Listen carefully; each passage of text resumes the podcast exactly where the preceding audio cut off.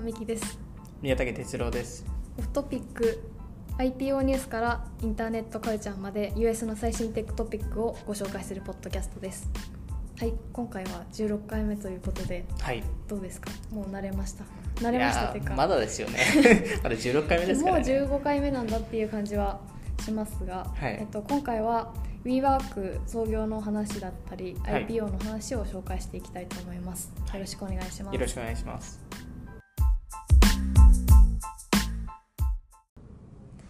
はいということで、えっと、今回のトピック WeWork ということで、まあその行ったことありますか？そもそも。あります。あのサンフランシスコで、はい。えっと、行ったことがあるのとテキサス州で あるのと、まあ、き基本的に投先何社かがあの入居してて、まあ、そうですで結構スタートアップ会いに行くときにあのたまたま WeWork で、はい、オフィスを持ってたっていう会社はありますね。なんか US の WeWork あんまり行ったことあんまりというか行ったことないんですけどうん。雰囲気全然違います？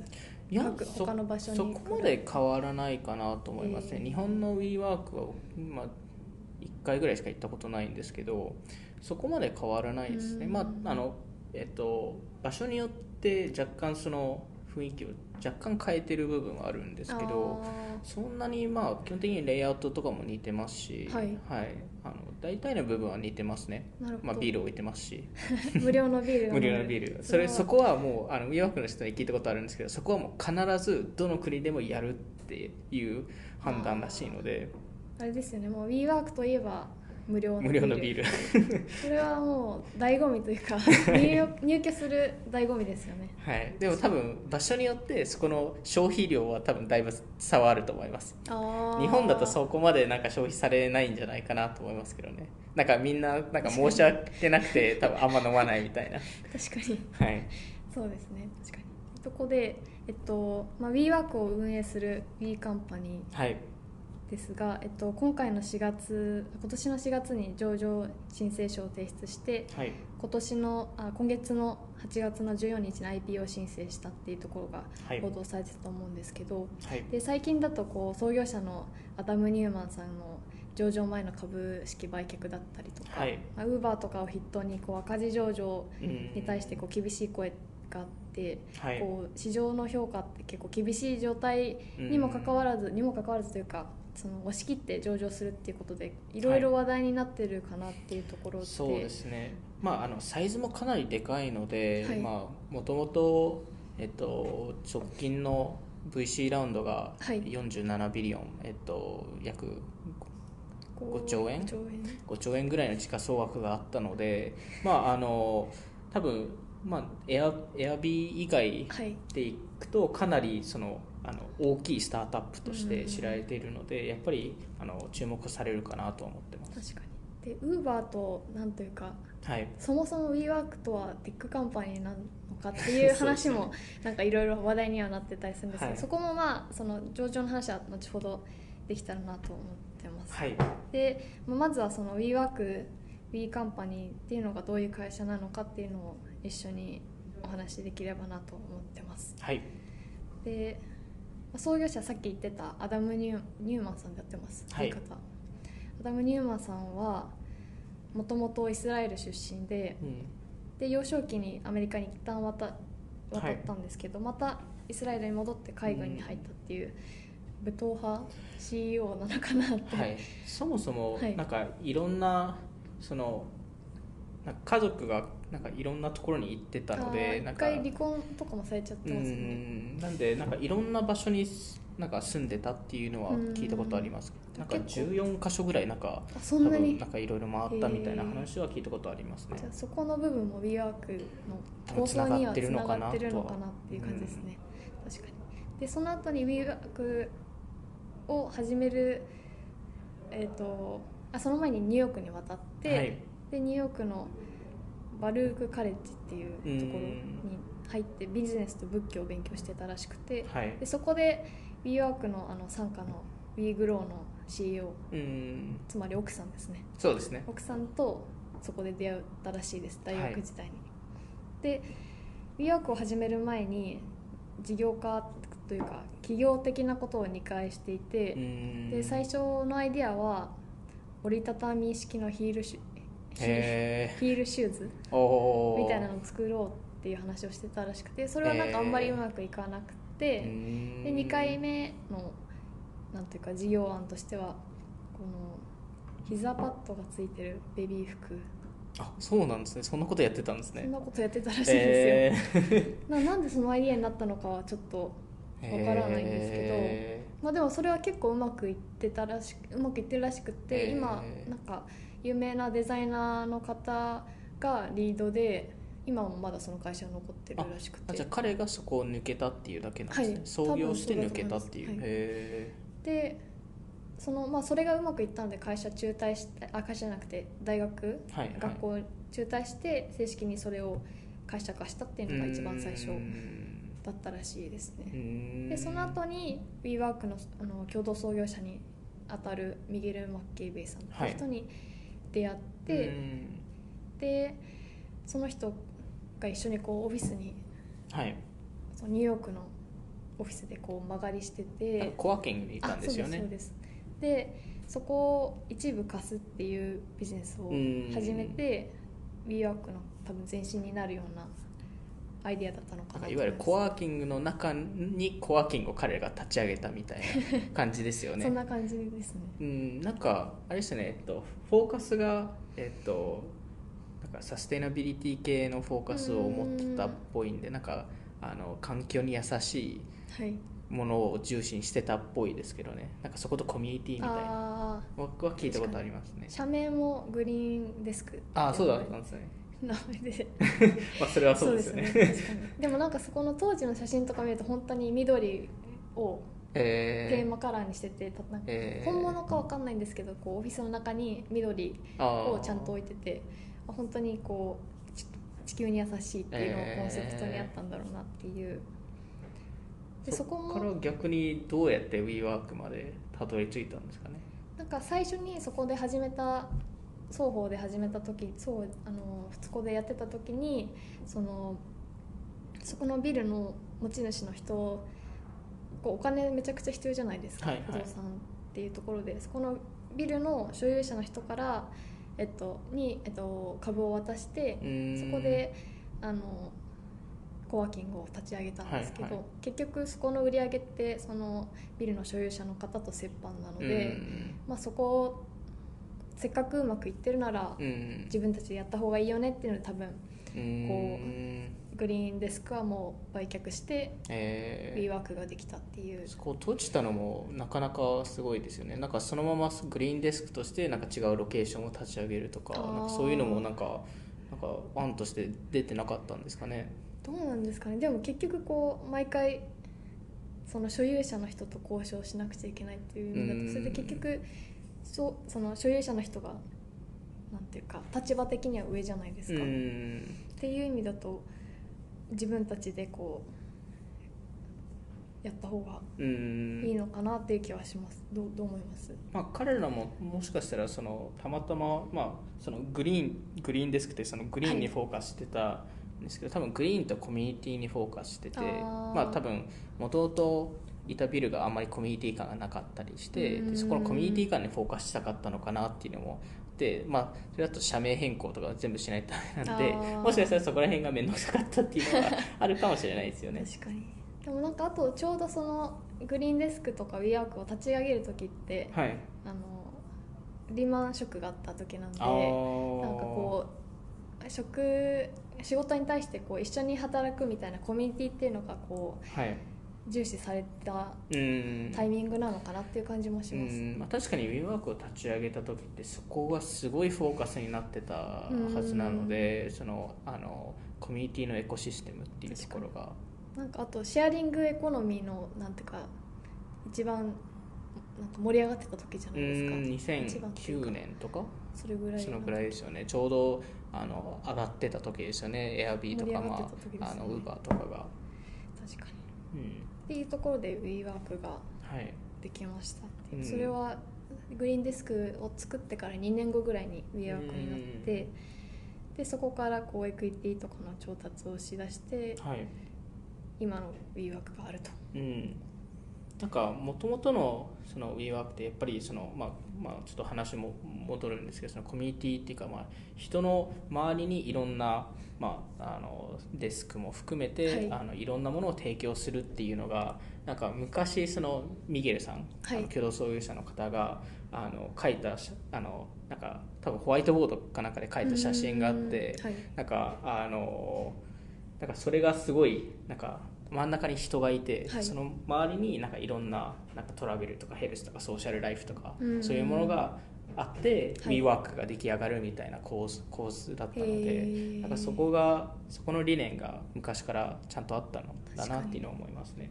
なんかその共同創業者のミゲルさんって結構今のその役職もチーフカルチャーオフィサーっていう役職役職なんですけど、はい。なんかもともと建築とかデザインとかに精通する人らしくって。だから今のこのなんていうか WeWork のスタイリッシュなはい。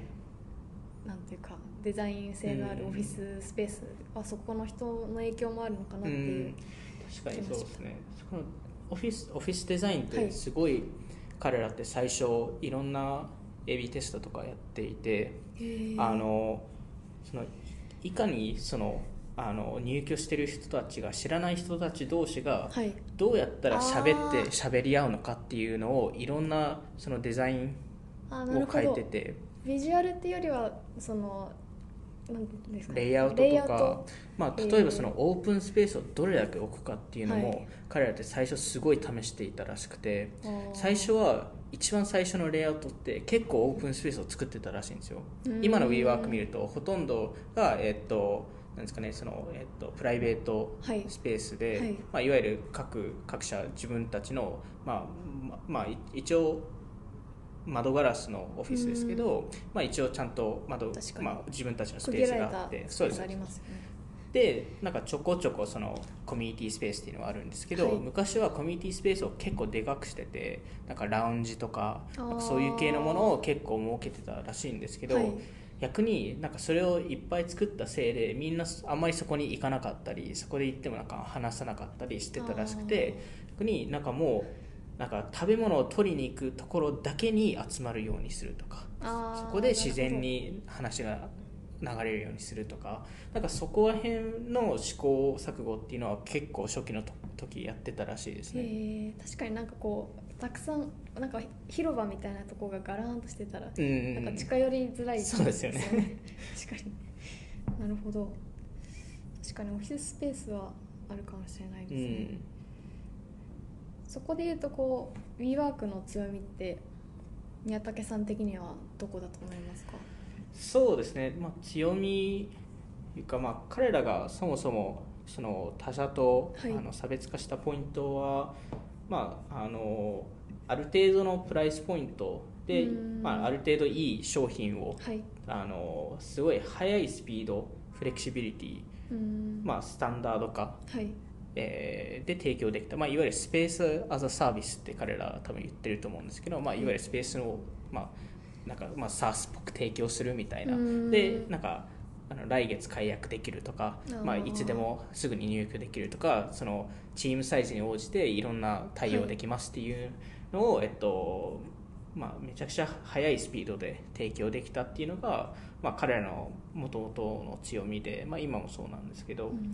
まあ、そこがあのあるのかなと。ただそれそれ自体ってまああのなんかめちゃくちゃすごいことっていうわけではないんですけど彼らが結構初めてそれをやってで猛スピードでまあ結構調達もできたので猛スピードでいろんな箇所でそれをやったので結構成,、まあ、成功っていうのはちょっとまだ言い切れないんですけど 成長してる。まあ、成長してるのかなと。なるほど。確かに。他のコワーキングなんか今だからこう結構なんかいろんな、はい。なんていうかバーティカルコワーキングスペースみたいうんな女性限定とか、ね。なんかザウェイングとか。ザウェイングとかこう業種によってできてるなんていうか、うんメンタルヘルスのお医者さんが集まるコワーキングとか、うんそのエンタメ系の会社が集まるコワーキングとか、はいはい。っていうの結構いっぱい今だからありますけど、うんこの2010年ぐらいからこれを始めてたっていうのはまあ、なかなか多分当時は結構すごかったのかなと思いますね、まあ、け結構業界を変えたのかなっていうふうには思いますね。うん。確かに。なるほど。なんかそもそもあのマネタイズの話っていうのをはい。まだしてなかったなと思ってそのいろいろなんていうか WeWork の料金プランだったりっていうのがあとまあどういうふうにこうなってるかっていうとそうですね、はい。そこのマネタイズの部分っていうと、まあ、すごい簡単に言うと2つ主にありまして、まあはい。であの1つ目が、まあ、ここからほとんどの売り上げを多分あのもらってるんですけど、まあ、いわゆるメンバーシップフィー、まあ、いわゆるそのデスクを使うため、まあ、あのオフィスを使うための、はいに対して、まあ、毎月お金を払う。でそれは大体、まあ、人数でしたり、まあ、あの席数に応じて、えっと、プライシングを決めていますと。で、まあえっと、若干プライシングは場所によって若干違うんですけど、はい。あのまあ、なんかめちゃくちゃ安いっていうわけではなくてめちゃくちゃ高くないっていう話で、まあ、高くない分いと噂をまあ、た高いのは高いんですけど、まあ、スタートアップからしたら高いけど大企業とかからしたらまあ、あのお手頃えっと、大企業からするとそのフレキシビリティがあるんでいわゆるその、えっと、サイズ感に合わせたものを提供したりとかできるんで、そこの多分フレキシビリティとかその来月すぐに入れますとかって言われるとうん。あのあまああのコスト感が、まあ、はい。多少あってもいいのかなって多分思っていて、あとは、えっと、WeWork がもともと提供してたのはいろんなあのテックサービス、まあ、例えば Slack とかはい。の、えっと、ディスカウント版を、えーメンバーに提供してたのでそれで、まあ、多少あのあのオフィススペースの値段が高くても他のサービスとかが若干安くなるんでうん。いいでしょうみたいなこあとをー。まあ、あのプロモーションしてましたけどね。確かになんか個人的なイメージなんですけど、い。日本の WeWork に入ってるところってこう外資系のスタートアップとか、うあんのまあ、外資の会社が多くて、はい。で日本のスタートアップって言われるようなステージの会社はあまりいないようなイメージがあるんですけど、うんその US の WeWork に行った時はどういう会社がいたり結構幅広いですね。あのスタートアップもいれば全然スタートアップじゃない。例えば大学学とかがいたりとか。大学？大学のえっと本当本当に普通のそのアメリカの大学がそこにオフィスを設けててあー。まあ、いわゆるそこの例えばなんか学生のリクルーティングとかそういうことをやったりとか、えっとそうですね。そういうのもあったり結構大企業も使ってたりもするんでへー。結構今大企業の割合も増えてましてで逆に WeWork って、まあ、あの別のマネタイズになるんですけど、はい。あの今ってその今ですと、まあ、自分のビルでしたりリースしたビルうん。に対してスペースを提供してるんですけど、はい。今後彼らが今まさにやってることでいきますと、えースペースのデザインとかスペースの,、えー、とそのオペレーションの、えー裏側のものを、えー、といろんな会社に提供する。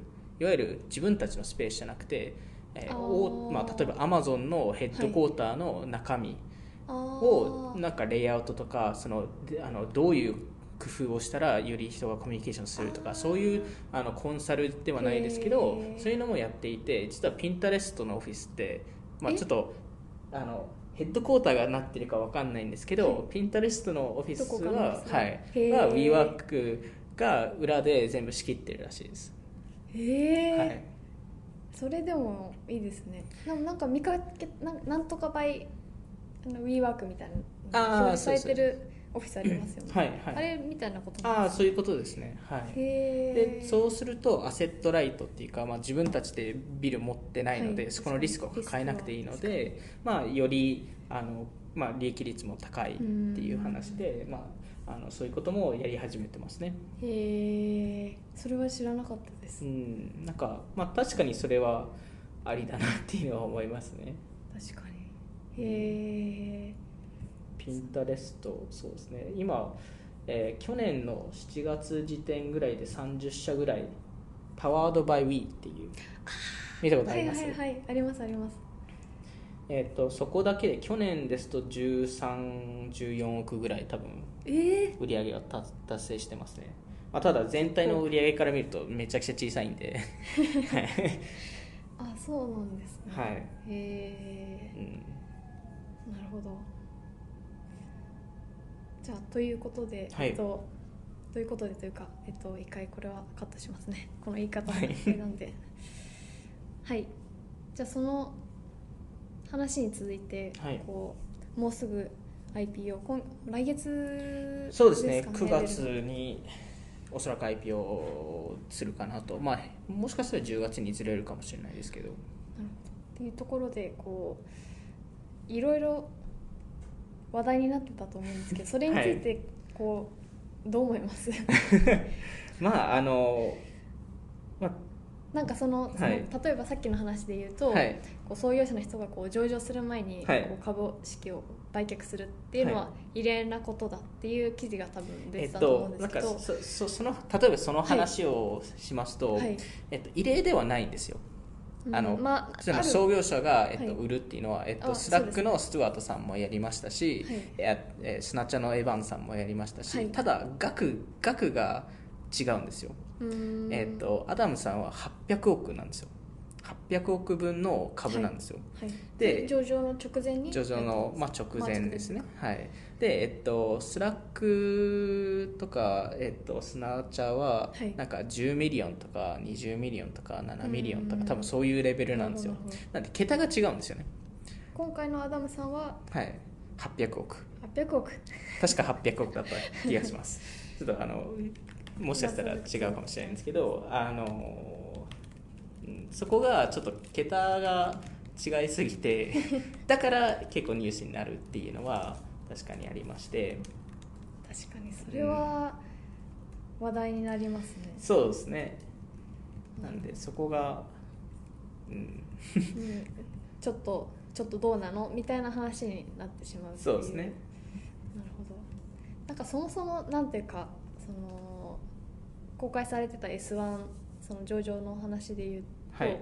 こう宮崎さんが事前にあの教えてくれたんですけどそのリスク？はいはい。リスキ、リスそのなんていうか上場するにあたってのリスクみたいな感じ、うんまあ、会社のリスクですよね、まあ、いわゆるその投資はい。投資家に向けて、まあ、会社としてこういうリスクがはい。あるので、そこは、はい。あの認識してくださいねっていう、あのところですよね。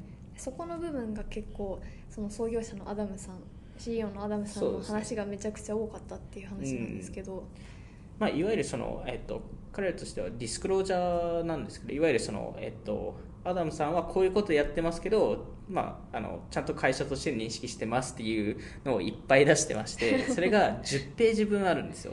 それはめちゃくちゃ多いですね。はい、それは多分結構異例な話で、そこは結構やばいのかなと思ってまして、まあなんかそのあのまあそその株式を売売るっていう話でしたり、なんか自分が不動産投資したところが WeWork が使ってるとか。お金払って使ってるとか、はなんかそういう話を結構やっててあのなんかそれだけなんか会社 We カンパニーとしてもアダムさんがこういうことやってますこういうことやってますこういうことやってますっていうのを あの、まあ、さらけ出さないとダメなんで、あのでもそれだけのことやってるっていうのはなかなかレアかなと思ってますしそもそもアダムさんって、まあ、あの最近のテックカンパニーのトレンドですけどあの議決権をかなり持つことになるんでうん。コントロールすることになるんで。ただ彼が例えばアダムさんが明日亡くな、はまあ、上場してその次の日はい亡くなったとすると、はい。誰があの、まあ、次の社長を選べる権利を持ってるかというと結構奥さんにその力が入ったりとかするんですよ。それってどうなの？みたいな。で万が一離婚したらどうするの？みたいなところは加味してなかったりするんでだからそこ加味してないんですね。加味してないですね。普通だとそこら辺加味したりするんですけど、今加味してなくてなんか大丈夫かな？みたいなところありますけどね。へえ例えばさっきのあの例えばさっきのというか WeWork のはい。We カンパニー、はい。結構そのなんか商標を取るの大変そうだなっていう。そうですね、まあ、We っていう言葉ですけどね、まあまあ、あの難しいですよね。かなって。それもなんか結構莫大な金額だったっていう話なんですけど。そうですね。それもまあこう議議決権でこうできるんだっていうなんかいろいろ反対とかされそうだなっていくらで、まあいくらでしたっけ？VC たちがどう思ったかわかんないですけど、5.9 million 払ってるので、あの6億。WeWork から We Holdings に、We Holdings LLC に変えるのに、あのうんまあちょっとそうですね。そのアダムさんが押し切ったのか他の株主が乗って乗った話なのかはちょっとわからないんですけどまああの6億 ,6 億ぐらい払うっていうのは相当なあれなんで、うん、ちょっと。今後のブランディング展開する事業のためっていう話なんですよね、はい、まずそこのブランディングっていうのは WeWork のその上場申請資料を見るとすごい気にしてるなっていうふうに思ってまして最初のなんかあの、タイトルのところとかでもその We Company とはみたいななんかこういうフィロソフィーを持ってなんかこういうことをや,、やろうとしてるんですよみたいなことをなんか莫大なビジョンを語ったりとか、はいあのそもそも、まあ、ちょっと前に話したそのテックカンパニーかどうかっていう話も、はい、あの多分すごい彼ら気にしていてあのテックっていう言葉って113回ぐらい多分その S1 の資料。S1 の資料で出てるんですけどなんかそれはあの多分結構あの計算で入れてるのかなっていうふうに思いますね、はい、彼らのブランディングのいわゆるテックなんかあの不動産屋さんではなくてあのコワーキングスペース事業ではなくてテックカンパニーですっていうのを言わないと彼らのバリュエーションって多分やっぱでも US もそうなんですね。いや多分すごい多分規模的に言うと他のコワーキングででかいところって全然あってそこら辺の会社が、えっと、20ビリオン、まあ、2兆円、はい、2兆円ですねぐらいの価値ででも WeWork ってその倍以上の価値が時価あの前回ラウンドの時価総額だったのでテクノロジー銘柄っていうのはやっぱ重要なんです結構重要だと思いますね。うん。まあ、それで結構マルチプルが来るのかなと。売上マルチプルなるほど。ですね今の WeWork の売り上げでいうとその結構キャッシュすごいのかなっていう感じがするんですけど。そうですね。売り上げ自体はすごい伸びてまして、あのまあ、2018年で1.8ビリオン、まあ、1800億ぐらい、はい。で、えっと、2019年のあの、まあ、最初の6か月間で1.5ビリオンすでにいってるんでまあ多分約倍ぐらい伸びるんじゃないかなと思いますと。ただめちゃくちゃ赤字なので同じぐらい赤字っていう ところは売上とほぼほぼ同じぐらいの赤字なんで。なんでまあ、まあ、あのめちゃくちゃキャッシュ使ってますと、うん、で、えっと、一応一応キャッシュ自体は、えー、6月時点で2.5ビリオンぐらいキャッシュはあるんですよ、はい、ただそのキャッシュって結構、えー、っと制限されてるキャッシュで、はい。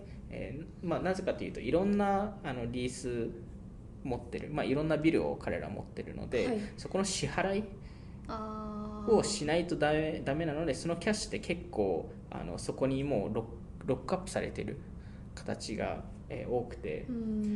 なんでえっとそうですね。なんでそこがうんなんか、まあ、2.5 billion 分のキャッシュの1.1 billion 分がそういう他のリースしてるビルとかにもうロックアップ、まあ、ロックアップっていうかまあついてるんで動かせない、動かせないっていう話なんで結構まあそもそもこの会社の burn rate って1 billion 以上の burn rate なので年間で。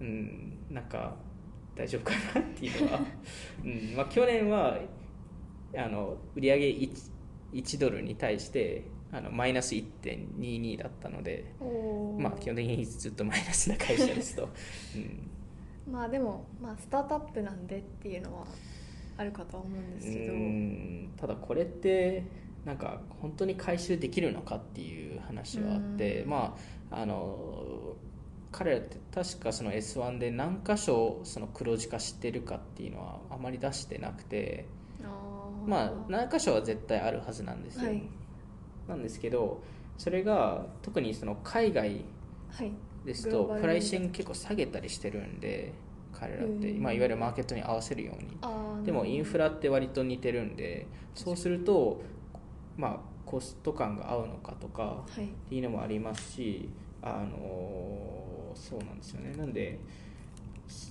そもそも彼らってまああの33ビリオン分の支払いを、まあどっかのタイミングでやらないとダメで、まあ、それはもう、あのまあ、ちゃんとあの、うですかねえー、とスケジュール立ててるんですけど、はい。まあ、リースしてるんで、まあ、10年契約とか15年契約とか結んでるんで、えーその33ビリオンのうちにに70%ぐらいが2024年以降はい。払わないとダメでおー。なんでそこの莫大な金額をどう払うのかなんですよね。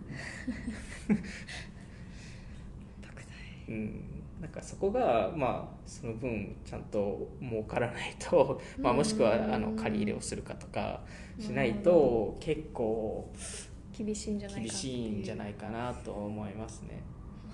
うん、で特にその、まあ、万が一その経済不況とかになった場合に、はい。あのそこのコワーキングスペースとかみんな借りなくなった場合にうん。どうするのかとか特にスタートアップが例えば死んでいった 中でうん。そこのそこの売り上げが結構なくなるのでだから WeWork も結構大手企業を今狙ったりしていて今多分34割ぐらいの売り上げが実際に大手。から来ていて Amazon とか来ているんですけど日本も結構大手の人多い日ですよね。本も多分そうですね多いですよねなんですけどそこって本当に大丈夫だっけ？っていうのはあのありまして、うん確かに。なんか他の、なんていうかウーバーだったり、はい。テック系の会社そこと比較するのもちょっとおかしいかもしれないんですけど、うん。なんか使ってるお金がもう莫大すぎて、こうマイナスになった時すごく衝撃が、うん。ありますよね。そうですね、確かに。うん、なるほどなんかそういう意味だとこう時価総額はい。っていう点で言うと今やっぱり他のなんていうか不動産系の銘柄と、はい、ね、比べると結構めちゃくちゃ高いっていううん。印象を受けるんですけど、はい、どう思います？なんていうか、うん。まあ、テック系の会社だったらこういうまあテック系の会社であればなんですけどでこの会社がバリエーションが高い理由ってはい。結構明確に一つだと思っていて、まあ、答えは S1 に50回以上出てるんですけどソフトバンクで。ソフトバンクのまあ、ビジョン、ソフビジョンファンドです、まあ、ソフトバンクもソフトバンクビジョンファンドを投資してるので彼らに、まあ、約10ビリオンぐらい1兆円ぐらい多分投資してるんですけどあのまあそこですよね。あのはい。であのおそらくなんですけどはい、あの上場した時に、うん。まあ、直近バリエーションの47ビリオンっはい、ていうのはつかないと思います。うーん。かなり下回る気がします。これは高すぎる。はい、でなんかねあの最近のそのバリエーションのトレンドを見ますと、なんとなくそのセカンダリーマーケットはい。あののバリエーションが割と当たってるのかなっていうふうに思ってましてうん。その IPO した時のバリエーションと、はい。それは、えっと、セカンダリーっていうのは未公開の時のはい、みその、はい。今のなんていうかバリエあのバリエーションってことですね。のそうですね、まあ、いわゆる、えっと、最初に未公開のと、まあ、未公開の中で、えっと、いわゆるあ株の株の、まあ、売買を、売買えっと、する市 VC 場からが他の VC だったり他のそうですね。あとはその、えっと、初期の従業員が、うん。まあ、ちょっとお金が欲しいんで VC に売ったりとか、VC 同士で売ったりとか、うん。公開する前にっていうこと公開する前にですね、はい。まああのそれはアメリカでは結構盛んなんですけど、はい。あの今、えー、大体 WeWork の、えーセカンダリー市場での時価総額って20ビリオンから25ビリオンぐらいでして、まあ、2兆円から2.5兆円なんですよね。はい。でなんでまあ半額まではいかないかも。まあでもはい約半額ぐらいですよね、はい。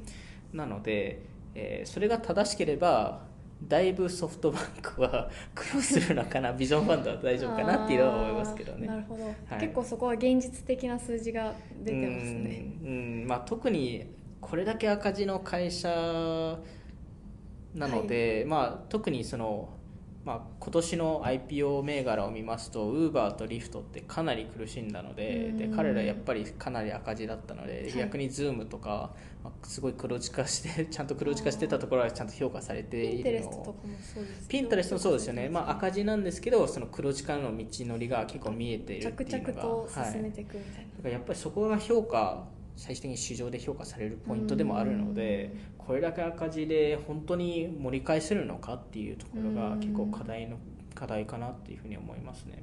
結構こうあなんでこ、まあ、やっぱり上場このタイミングでしなくちゃいけないっていうのはこう他のテック系のスタートアップと同じ理由でこうもうすぐ不況が来るかもしれないっていう話の文脈なんですかね。うーんとそこもあるんですけど、えーそのアダムさんはい。が、えっと、インセンティブ持ってるっていうのもありまして上場するために、はい。えー株主側、まあ、VC 側から上場してこういうパフォーマンス出すとしなんか株シェア上げますよとかボーナス上げますよとか、はい。そういう仕組みが実はあるんですよ。で S1 に載ってるんですよ大体。それはどういう契約というかな何契約まあ、いわゆるあの普通のそのパパフォーマンスに応じたボーナス制度みたいな、はあそれって通常なんですか？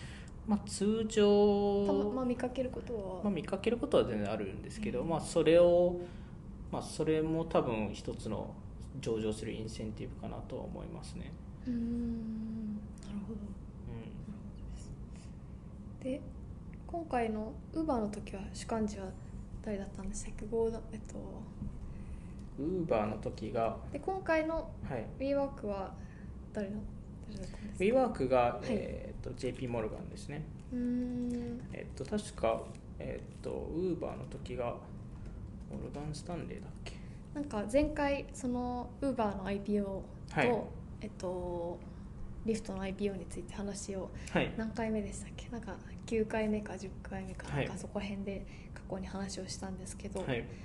でその時はこう JP モルガンはい。がこうもともとウーバーに投資をしていたっていう背景があったはいりと、か、あとこうウーバーのドライバーやってたとか っていうすごいめちゃくちゃ営業力のある、はい。あの担当の人がいたっていう話がうん。あったと思うんですけどはい。今回の選ばれた理由っていうところで言うとうん。何だったんですかね？えっとまあいくつかありまして、はい。一つは、J、あの JP モルガンまあファンド持ってるんですけどはい。そのファンドが WeWork に投資してまして、まあ、実はゴールドマンも投資してるんですけど、はい。WeWork には。結構、はい、そのパターンなんていうかあるんですよね。ありますあります。それは結構。投資銀行がこうスタートアップに投資するっていうのよくこう調達とか見てるとあるなっていう印象あって、特にレーターステージは、ね。まあ、いわゆるもうそこはもうテック銘柄の取り合いなんですよ。そこのフィーを取る取りたいんで。そこってこうやっぱあれなんていうかもうそこに入ったらもうそこ上場まで見届けますっていう意味でこう入ってる、まあそうですね。向こうからしたら、まあそそれでフィーをもらえるんで彼らとしては。上場した時に、えっと、かなり莫大なお金もらえるんで、うん。まあ、あのその上場が大きければ大きいほど。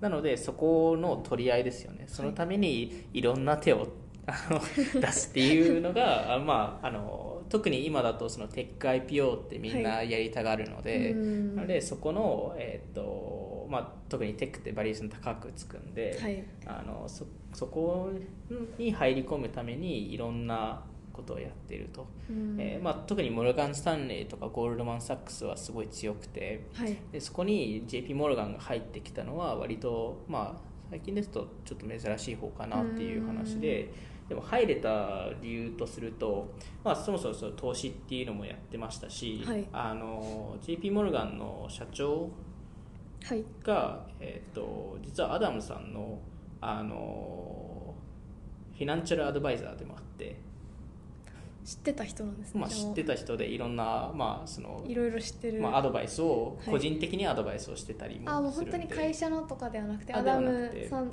創業者のアダムさんの。そうですそうですそうです。でその JP モルガン自体もアダムさん個人のそのファイナンス周りとかにあの手を出したりとか、まあ、手を出すっていう言い方は悪いですけど、まあ、あの手伝ったりとかまああのまあ、クライアントとしてうん。扱ってたっていうのもあるんであのそうですね、まあ、いわゆるあのそのえー借り入れとかはい。の、えうん。ー、多分 40, 40億ぐらい借り入れとかも手伝ったりとかっていう話も出てますしで、えっと、その上場以外、まあ、上場自体で800億ぐらい JP モルガンで投資する予定なんですけど、はい。それ以外に今あの WeWork って、えーデッドチえーデッドファイナンス、まあ、いわゆる借り入れを、えっとやるんですけどそこも JP モルガンがリードでやってくれていて、えー6000億ぐらいの借り入れを彼らが、えー取りまとめてくれて取りまとめてくれてると。なんでそういうのを全部含めていろいろやってくれてるんでいろいろお世話していただいててんですね、はい。なんで上場を、えー まあ。た担当してると。まあでもまあそうそりゃそうだよねっていう話でもありますよね。そうですね。まああのここまでこうお手伝いしてきたっていうまあ、のと別になんかすごい珍しい話ではないかなっていう。うん。まあちょっと個人的なフィナンシャルアドバイザーっていうのはもしかしたらレアかもしれないんですけど、その調達を手伝うとか、はい。借り入れを手伝うとかそういうのは全然あると思うので多うん。分ゴールドマンとかもモルガン・スタンレーともやってるんで、まああのそれの、まあ、JP モルガンとしても多分あのいい案件を取りたかったので WeWork を多分結構前から追ってうん。いろいろあのやってたんだろうなと思いますね。やっぱそこの取り合いはすごいですね。まあ絶対に取るべきものですもんね。そうですね。まあ特にその結構確実な IPO は。そこってもうその唾をつけとくっていう意味だとそこのレーターの調達でリードなんていうか出資をするっていうのが一番スタンダードなんですかね。まあ一関係性の作り方ですよね、まあ、ただそそれがい今だとそれが足りるのかって言われると他のはい。ゴールドマンとかはももっと。うあの WeWork に投資してるんで。確かに。なんでそこだけだと足りるのかなっていうところで他のこともやってるんじゃないですかね。悔しかったでしょうね。まあゴールドマンも多分そこで多分担当したかったと思いますね。ですよね。はい。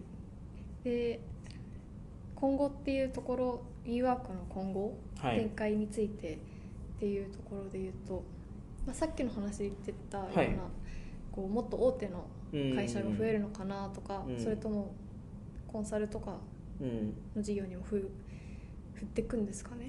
そうですね。多分そのコンサルっていうところはそのパワードバイウィーですねはかなりそこのコミットはするのかなっていうふうに思ってまして、ううん、なんかそこを多分しないとそのマージンがなんかその大手クライアントを普通にあのメンバーシップっていうかそはい。の彼らの WeWork のオフィス内で入れるっていうのは売上貢献はすごいしてるんですけど、はい。マージンって結構低かったりするので、うんうん。そのスタートアップと比べると、はい。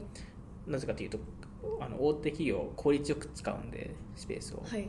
あの1個2個のデスクじゃなくて10個ぐらいのデスクをうん。あの広いスペースで使うんでなんでえっとまあ、利益率でいうとはい。大手の方が圧倒的に低いので、うん。そこをそこだけにフォーカスすると結構厳しくなったりすることもあるんでなんでそれ以外の売り上げあの粗利を多分取らないとダメでそこが多分こういうパワードバイウィーとかうん。なのかなと思いますね。なるほどあと最近とかだとこうあの飲食店とか、はい。あのなんなんかお店とかお店とか、はい。まあ飲食店がメインなんですけどあのコワーキングスペースのスペーシアスを買収したっていう話もあると思うので、なんかそもそも不動産物件を所有しないで WeWork を導入するっていうモデルも増えるのかなっていう印確かに。象です。うん。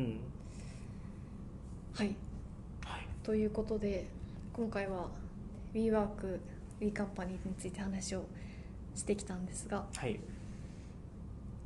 注目ですね。注来目ですね。月来月かはい。あたり、あの公開するのが楽しみだなとどれぐらいつくんですかねバリエーション楽しみですね。はい。ということで今回はこの辺で終わりたいと思います。